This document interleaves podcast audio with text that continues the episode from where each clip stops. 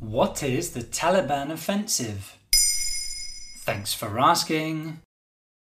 The Taliban's offensive against the Afghan government, which began back in May, accelerated dramatically in the last 10 days, leading to the group taking complete control of the country.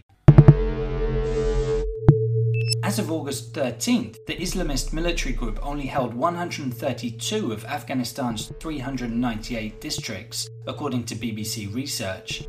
But three days later, capital city Kabul had fallen, and the figure had risen to 391 districts, with just seven remaining contested. Meanwhile, the UNRefugees.org charity organisation reports that 390,000 Afghans have been displaced since May alone, and 80% of them are women or children. Families have been forced to flee their towns and villages, desperate to save themselves from the Taliban by any means necessary. Footage of chaotic scenes at Kabul airport has emerged.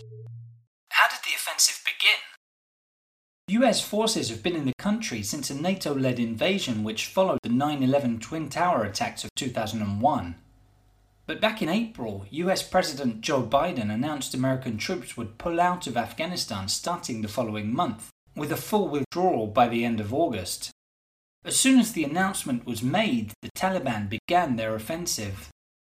In the wake of recent events, Biden has come in for strong criticism, but would not admit to any regrets.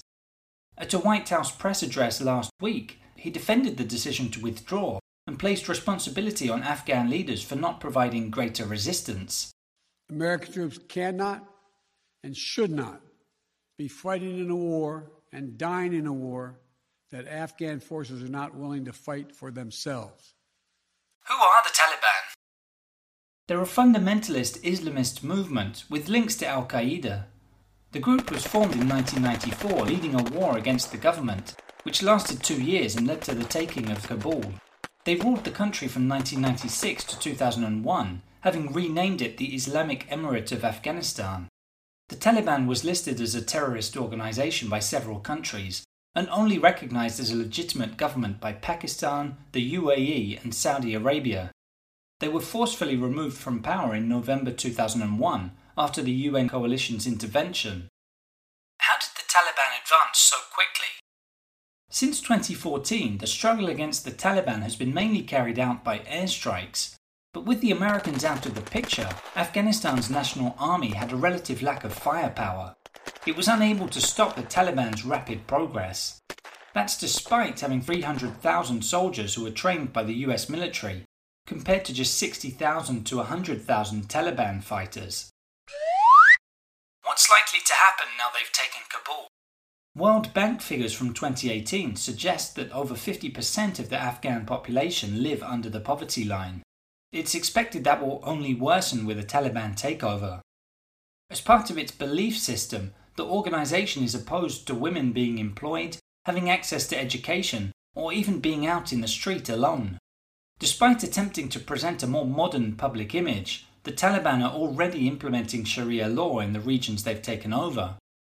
These strict rules are based on fundamentalist Islam. Freedom of expression is an alien concept. Many experts fear that years of civil war and dictatorship will ensue, which is exactly what happened in Afghanistan three decades ago after Soviet forces left. There you have it.